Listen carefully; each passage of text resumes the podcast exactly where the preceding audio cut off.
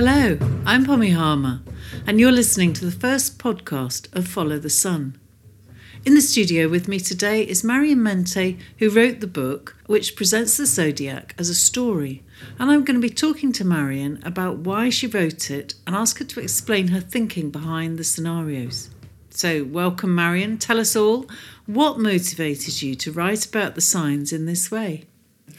well, that's a little tale in itself, actually. Although I've embellished this work over the years, uh, I did put down the first draft of the story as long ago as 1976. I was living in London at the time, studying astrology at the faculty in Kensington. And I remember strolling home one evening after a, a, very uplifting talk about characteristics, which left me thinking, what a shame it is that a good deal of the lore, that's L O R E, uh, of astrology wasn't more commonplace as it had been during centuries before. And I wondered how this could be addressed, since the majority of people weren't about to become students of astrology, you know.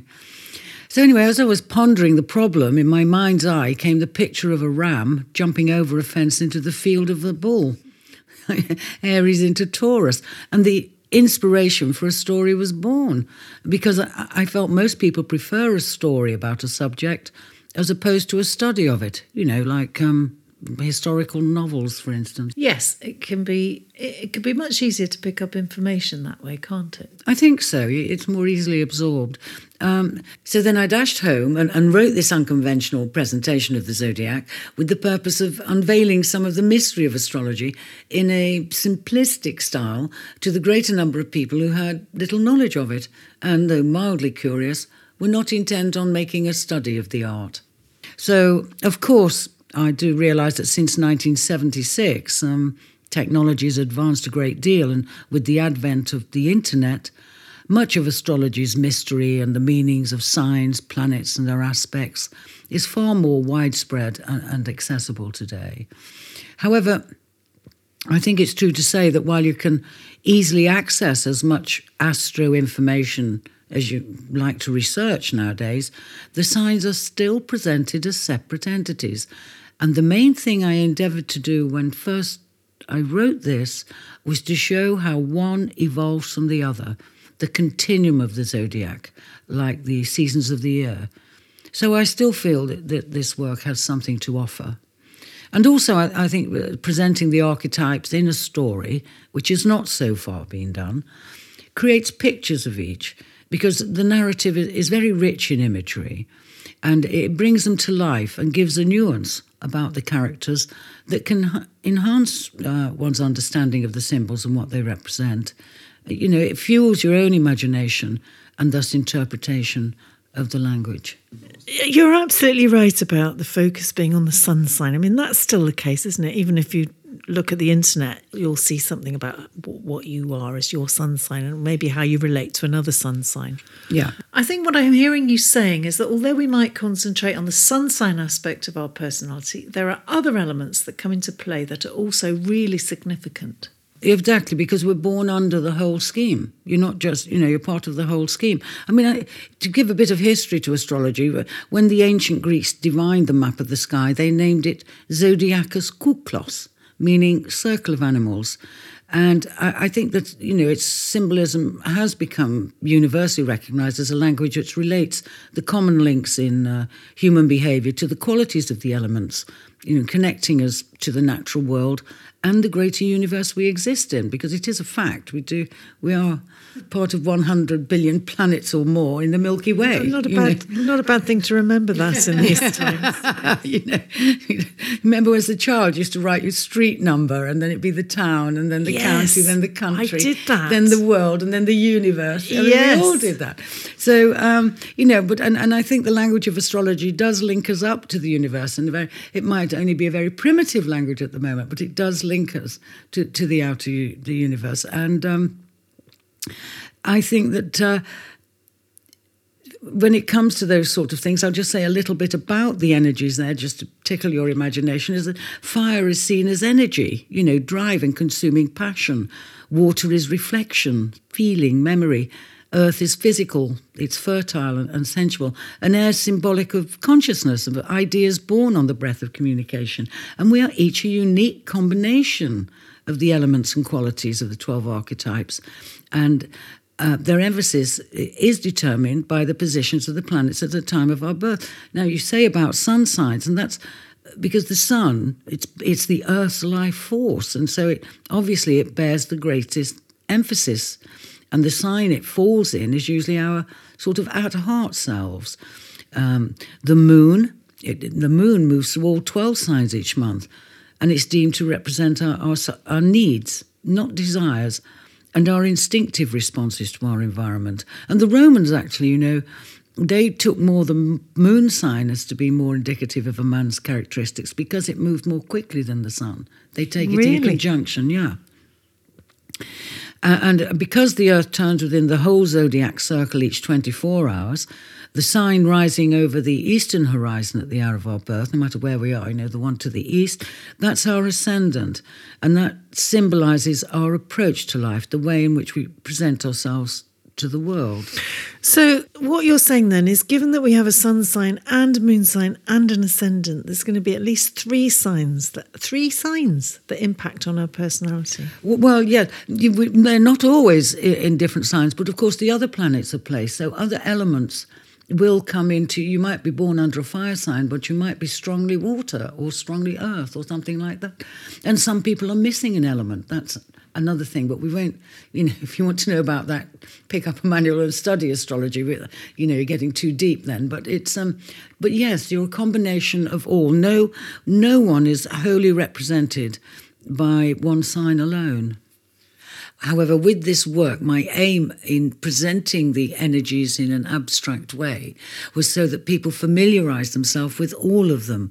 It's not just about Aries. It, I've used Aries only as a catalyst, as the first sign, but it's about every it's about every sign and the part they play in the zodiac continuum. Okay, and we're going to find out as the podcast series goes on. We're going to find out a lot more about this.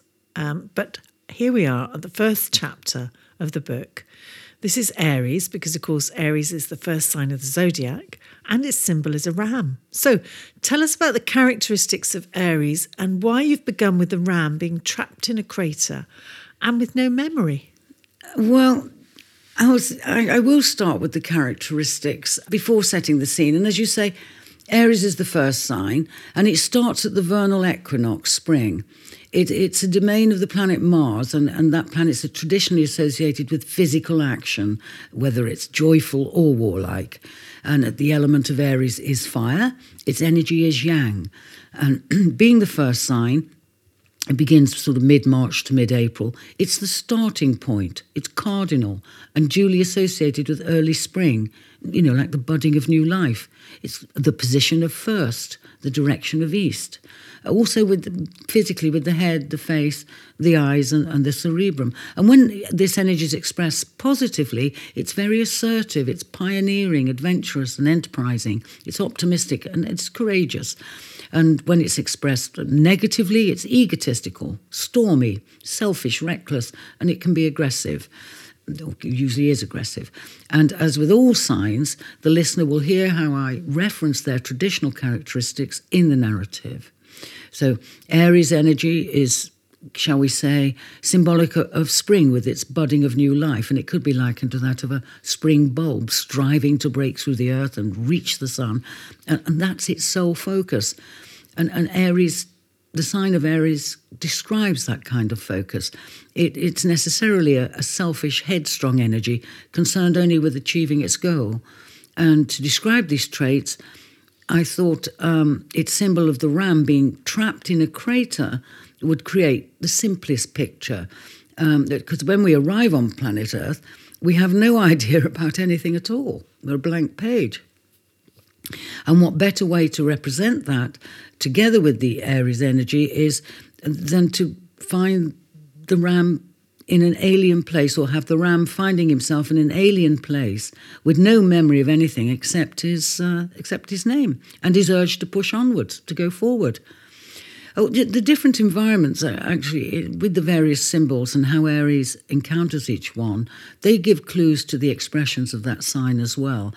Uh, and in this chapter, for instance, while the stormy element of the Aries nature is shown, there's also mention of the things he's forgotten, like the heaths and glens and playful breezes of his natural climate. Uh, and just one thing before we embark on the story, I'd like to say about the story itself is that while I've written in a simplistic way to best capture an image or an impression, paint a picture of the 12 archetypes, much like life itself, where our early years and childhood start fairly uncomplicated, as is, and it, that's sort of reflected in the first few chapters, as the ram grows through his experiences, in the same way as in life we mature, so does the plot of the story deepen and become more intriguing and interesting as a tale in itself, with or without the astrological references. And I have to say that that process was as much a surprise to me as the author, as I hope it will be entertaining for the listener. Okay, now we're going to hear Marion reading the first chapter.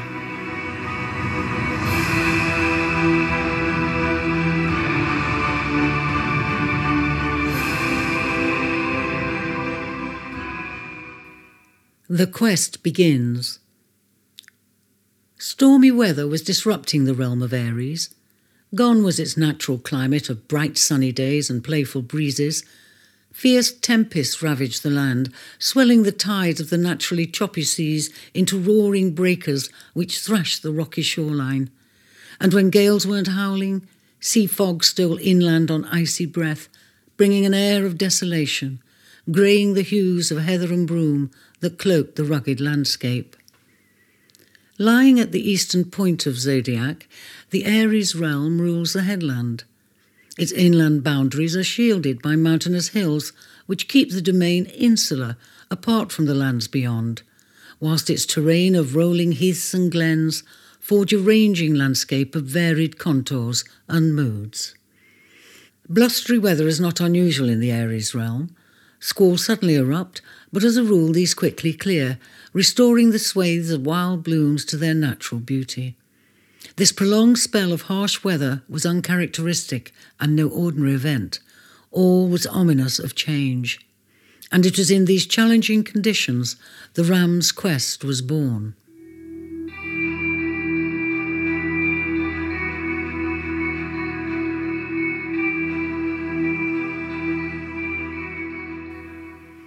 The ram is the sovereign of the Aries realm. He bears its name, and his temperament reflects the bracing climate and rugged landscape of his domain. Young yet full grown, impressive horns spring from the fringe of curls on his brow, coiling to a fine tip behind each ear. He is strong with boundless energy and has but an ounce of flesh to spare. He found himself spread eagled on the stony floor of a crater. It's the first thing he remembers. This crater was sunk deep, hidden amid the hills which ranged around the inland and which towered over the crater's rim like a jagged crown. Apart from a few scrapes and bruises, he'd been uninjured, but a blow to his head had erased all memories except his name. Since finding himself in this barren place, he'd been exploring ways of getting out. He'd soon come to know every inch of its hollow every patch of tough, indigestible grass and puddles of metallic tasting water. Yet still he woke early because he liked the first of everything the first light, the first run, the first leap over the boulders strewn across the crater's floor, though he'd become bored with the boulders, found their challenge waning with no competition to spur him. Aries thrived on competition. It was this thirst to be first that gave him a restless, pioneering nature, ever seeking a new experience. It was his urge to explore that had first led him to search for better climes, away from the storms that had besieged his realm, had spurred his courageous attempt to conquer the formidable hills that stood between the headland and the unknown. And while he couldn't remember how he'd come to arrive here, he soon came to realize that he wanted to be somewhere else.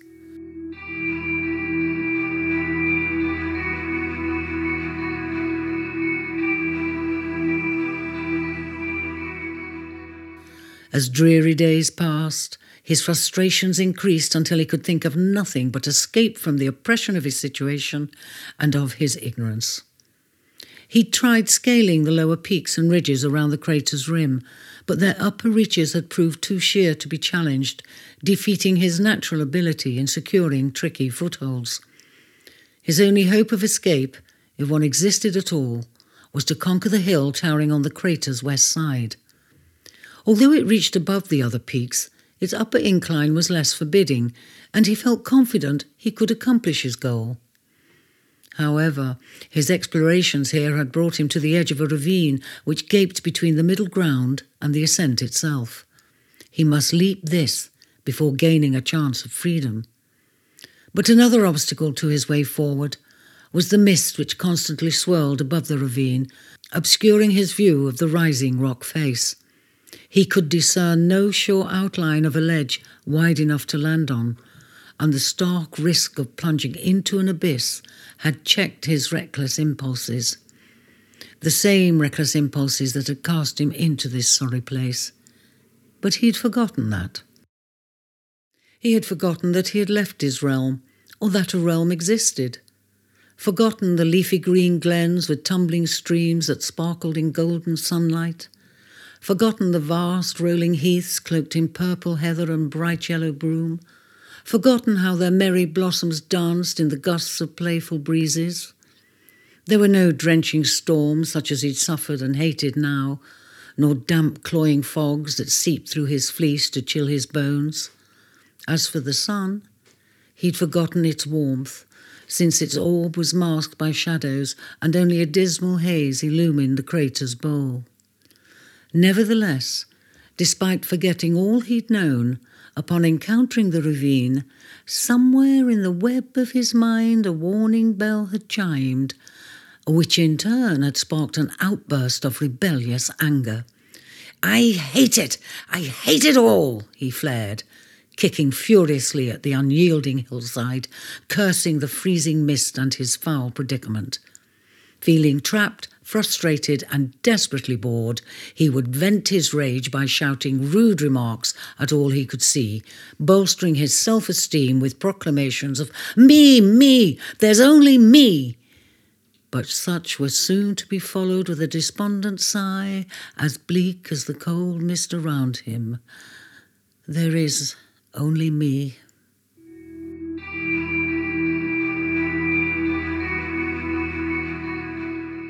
It had been an arduous climb to the middle ground, where he'd found shelter in the lee of an overhanging crag jutting below the lip of the ravine.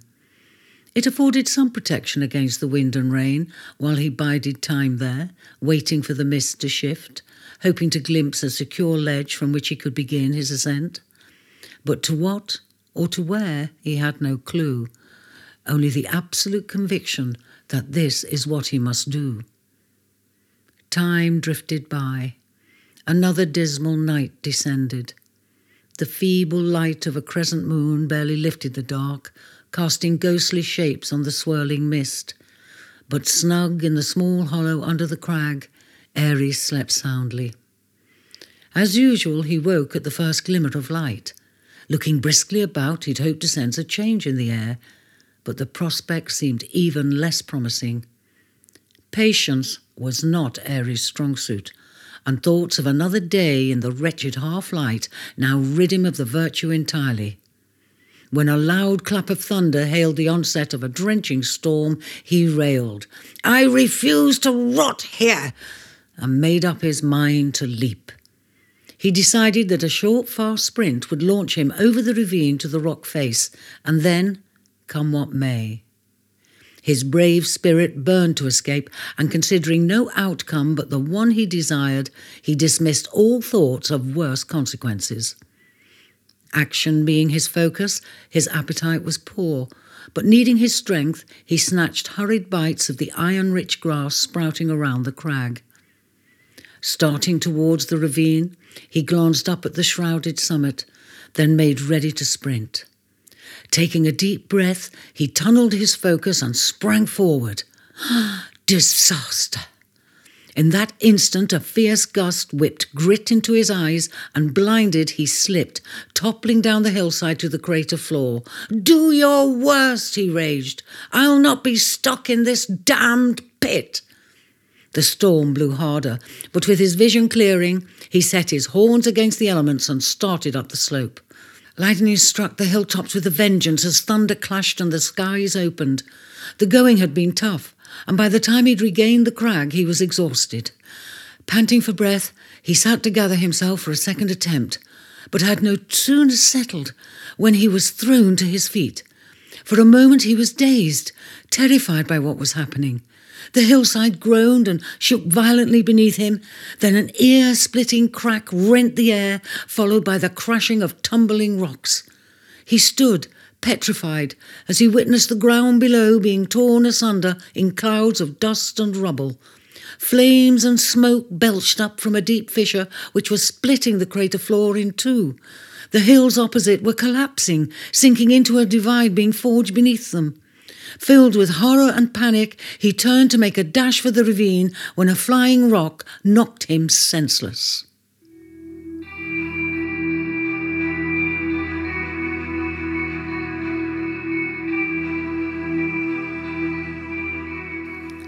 When he came to, all was still, silent. The wind had dropped and rain fell softly. Frightened by the earthquake, he shakily raised himself and staggered forward, head aching and sight blurred from the blow. Staring in disbelief at the burning ground, bewildered by the scene of devastation, he stumbled towards the ravine. To his joy, a pile of boulders had tumbled from the tip of the tall peak summit, becoming lodged in the mouth of the crevasse. With mounting excitement, he clambered over this makeshift bridge, but before tackling the ascent, he turned to look again on what remained. Slowly lifting his gaze over the rubble, which had once been the east wall of the crater, he caught a veiled glimpse of grey green hues and the vague outline of hills in the far distance. Then rising smoke and dust obscured his view, and the vision disappeared. Something haunted him a thought, a dream, a memory he couldn't quite get hold of. Closing his eyes, he hesitated for the beat of a moment, then resolutely began to climb. In that moment, Aries became to know the essential nature of his spirit. He was driven to push forward, to conquer all that challenged his endeavour, and to never, ever look back.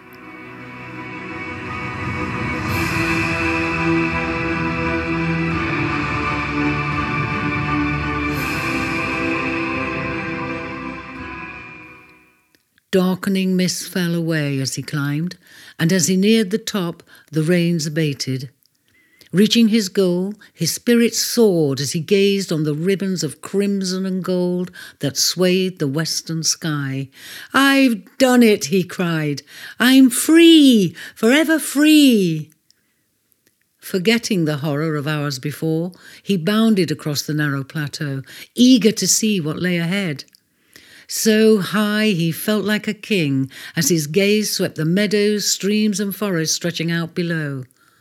But the most breathtaking sight was of the sun setting on the distant horizon and the blaze of colour that crowned its descent. The evening glow traced hints of red in his curly black fleece, and standing triumphant, a passion flared within him as fiery as the scarlet orb. He must reach that horizon. He must follow the sun.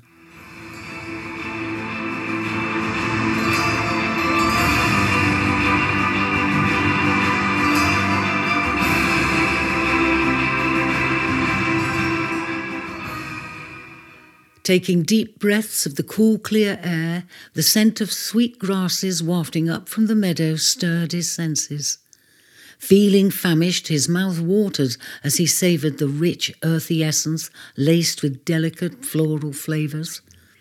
He felt he knew the scent, but it was a ghost, for there had been no such luxury in the crater.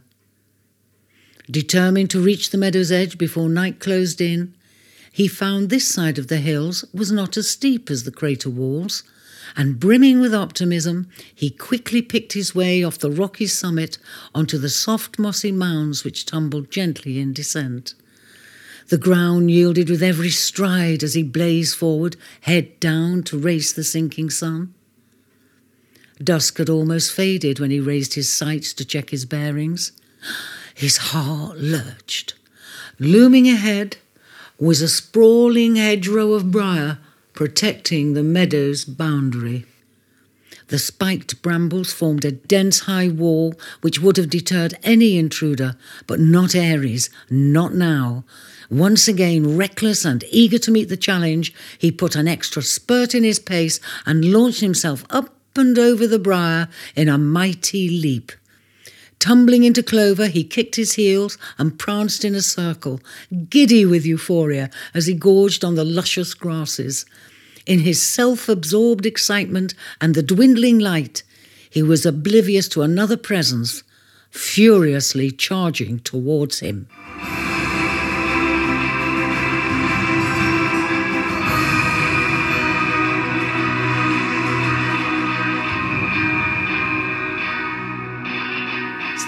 Marion reading the first chapter of her book, Follow the Sun. That has got us off to a great start. We've just heard all about Aries the Ram, and next week we'll be venturing into the realm of Taurus. So now we're at the point of the podcast where we're going to explore an aspect of astrology in more detail. And this week, Marion, I wanted to ask you about the planets and their impact on us. Well, when people think we're affected, we're not affected. I do have to remind it it's it's a symbolic language, and um, the signs are symbolically regarded as an expression of energy, whereas the planets that pass through each sign on their cycles are seen as principles of action. And because we've been dealing with Mars, let's take Mars in this instance.